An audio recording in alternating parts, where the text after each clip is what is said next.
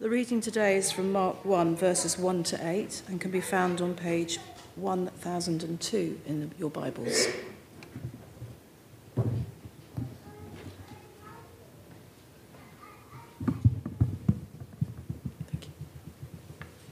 John the Baptist prepares the way. The beginning of the good news about Jesus the Messiah, the Son of God, as it is written in Isaiah the prophet I will send my messenger ahead of you, who will prepare your way. A voice of one calling in the wilderness Prepare the way for the Lord, make straight paths for him. And so John the Baptist appeared in the wilderness preaching a baptism of repentance for the forgiveness of sins. The whole Judean countryside and all the people of Jerusalem went out to him. Confessing their sins, they were baptized by him in the river Jordan. John wore clothing made of camel's hair with a leather belt around his waist, and he ate locusts and wild honey. And this was his message After me comes the one more powerful than I the straps of whose sandals I am not worthy to stoop down and untie. I baptize you with water, but he will baptize you with the Holy Spirit. This is the word of the Lord. Uh, good morning, everybody. Mark's Gospel is one of the most influential books ever written. Uh, it's one of the most read books uh, ever written, and it's the book that holds the world record as being the most translated book in history. So, you see, when the Bible's being translated into a new language, the translators usually start with the Gospel of Mark. And because it kind of perfectly captures the Christian message, the heart of that message, it's a great book to recommend if anyone ever asks you, could you tell me, or how would I learn more about Christianity? So I wonder how you would start such an important and influential book? Well, Mark goes with this the beginning of the good news about Jesus the Messiah, the Son of God. Every word counts. The beginning of the good news about Jesus, who is the Messiah and the Son of God. So he's one sentence in, and he's already explained the heart of the gospel message. And his first two words are the beginning, which echoes the start of Genesis, doesn't it? So he's, he's referring back to perhaps the creation story and the idea that God is offering a new era for mankind, the New Testament era. His first eight words are the beginning of the good news about Jesus. And I love that. The beginning of the good news about Jesus. Because there's nowhere is there a sister verse which says the end of the good news about Jesus. There is no end to the good news about Jesus. Well, Mark says nothing about Jesus' birth. He gets straight onto Jesus' ministry, and he actually starts with John the Baptist, as we've heard. Now, I guess it's a familiar story for most of us, but I'm going to suggest it's full of surprises. That's going to be one of the themes of this talk. Um, but before we do, isn't it wonderful to have John back with us? Yeah, absolutely fantastic. John, it really is good to have you back with us. Uh, we wish we could see you a little more often. Thank you so much for ministering with us this morning. It's great to have you back. And I do have a gift for you this morning. John. Thank you.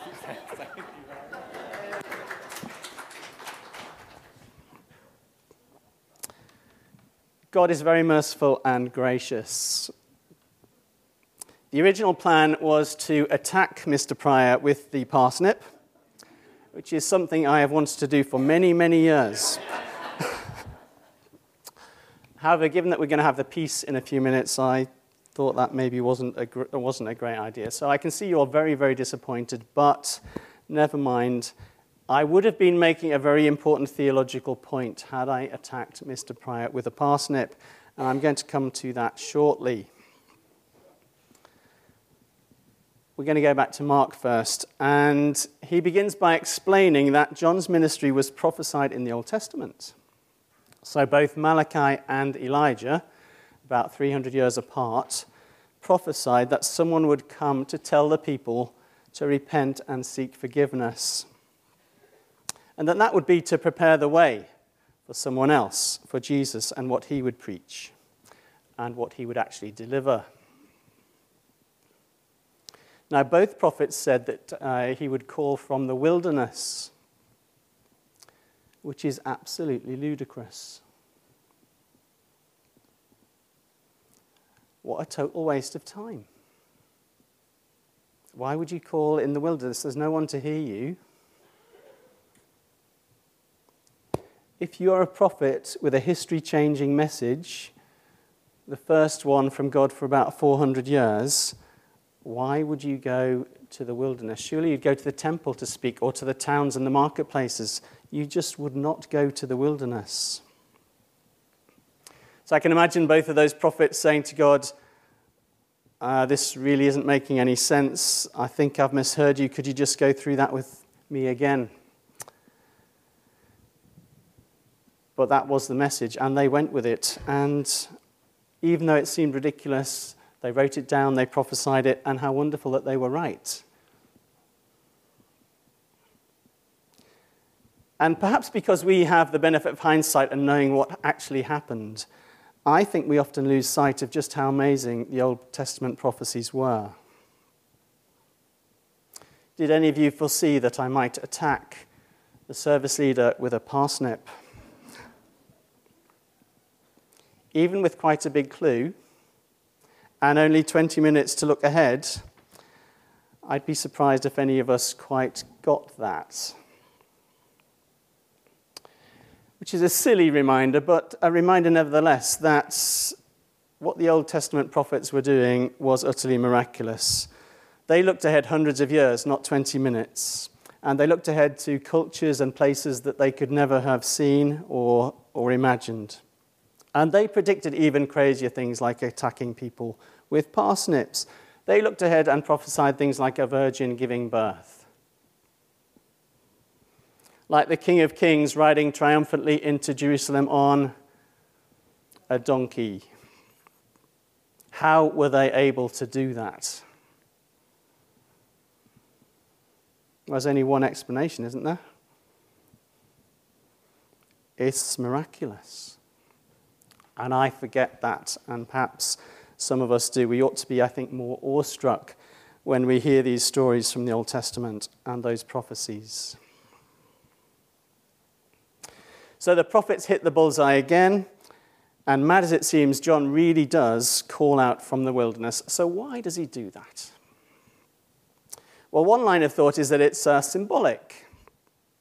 I did mention Genesis a moment ago, and if you think about it, in the Old Testament, man starts, mankind starts in paradise with Adam, and he slowly descends, steadily descends into a spiritual wilderness.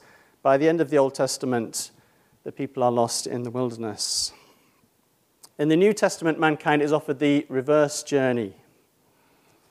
We can start in the wilderness, and literally so here, but we're offered the chance to end in heaven and of course, the Bible does in Revelation end in heaven.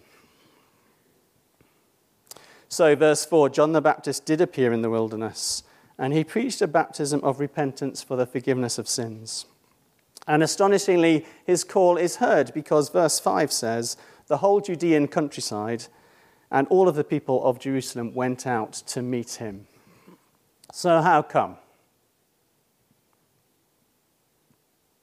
I cannot explain that except to say that it was a miracle. It was a miracle. John was a Jew, and the verse I just read explains and confirms that his ministry was to the Jews. Which brings me to another surprise. Why was he baptizing Jews? It's surprising because the Jews don't practice baptism. They never did, and they still don't. Synagogues don't have fonts. The Jews had lots of laws about ceremonial washing, but that was all to do with hygiene and preventing disease. They didn't practice baptism as a sign of faith, a declaration of faith, a sign of repentance. They just didn't, and they still don't. Perhaps that's why he was called John the Baptist. He was the only Baptist. Well, actually, there's an important caveat to that. In some Jewish circles, baptism was a thing, but it was only for Gentiles who wanted to convert to Judaism. Now, with that perspective, we can see that a Jew submitting to baptism was essentially saying this I confess that I'm as far away from God as a Gentile. I confess I'm not worthy to be part of God's chosen people. I'm so unclean, I need to be washed from head to toe. So, this would have been a complete humbling of yourself as a Jew. And if you think about it, that's exactly what Jesus would come and teach a few weeks later that we must humble ourselves before Him. So, I think viewed through that lens, what John doing was revolutionary. And it was very brave. To tell a Jew that they needed to be baptized could easily be seen as a huge insult. Yet still they went to him, and still they submitted to being baptized. Which leads me to the next surprise why was John so successful? He's calling out in a place where no one can hear him. If you do happen to hear him, you have to go out to him. He won't come to you. And he's not exactly chosen the easiest place to get to. It's a bit like me preaching from a field near junction 10 of the M25 at the moment. And he doesn't sugarcoat his message. Luke records him saying this You brood of vipers, who warned you to flee from the coming wrath? Next, he's going to tell them to repent and to be baptized which, as I've said, could be seen as a great insult. So, in modern parlance, it's not a great sell. Yet they come in their droves. Why do they come in their droves? Why is he so successful? I can't say anything other than it's only because God was moving, wasn't it? God was stirring people's hearts to go out there. He was inspiring John as he spoke. He was moving so that people could sense the power and the truth in what John was saying. He was telling them that something was missing in their lives, and it resonated. And I take great encouragement from that. When God does move and when He really does choose to speak, whole societies can change. Great things can happen, spectacular and surprising things across many, many people. So there's one last surprise or mystery that I would like to talk to. What happened to all those people who John baptized? Where did they go? John didn't want them for himself. All he wanted to do was to point people to Jesus. After me comes the one more powerful than I, the straps whose sandals I am not worthy to stoop down and untie. I baptize you with water, he will baptize you with the Holy Spirit. He was pointing everyone to Jesus. So, how come Jesus didn't have a ready made army of converts and followers when he started out? He seemed to have to pretty much start from scratch. So, where did all these people go?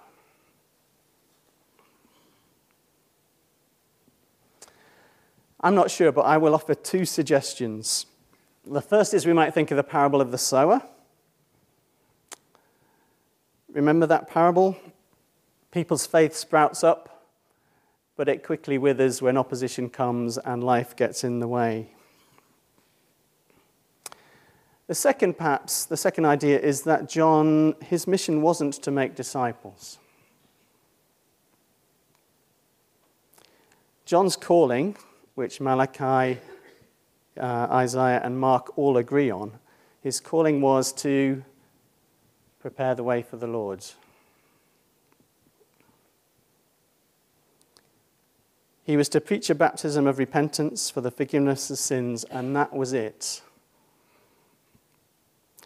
The forgiving of the sins, the baptizing, the making of new Christians, that was all for Jesus to do.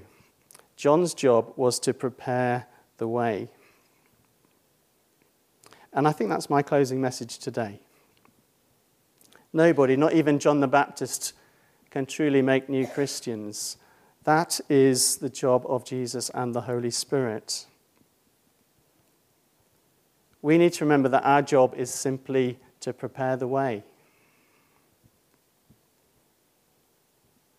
To prepare the way for the Lord. Or as Mark put it in those very first verse, the very first verse, it is to proclaim the good news about Jesus, the Messiah, the Son of God. We can leave Jesus and the Holy Spirit to do everything else, which is absolutely great. All we need to do is to prepare the way. So the big question is who are you going to prepare the way for in 2024?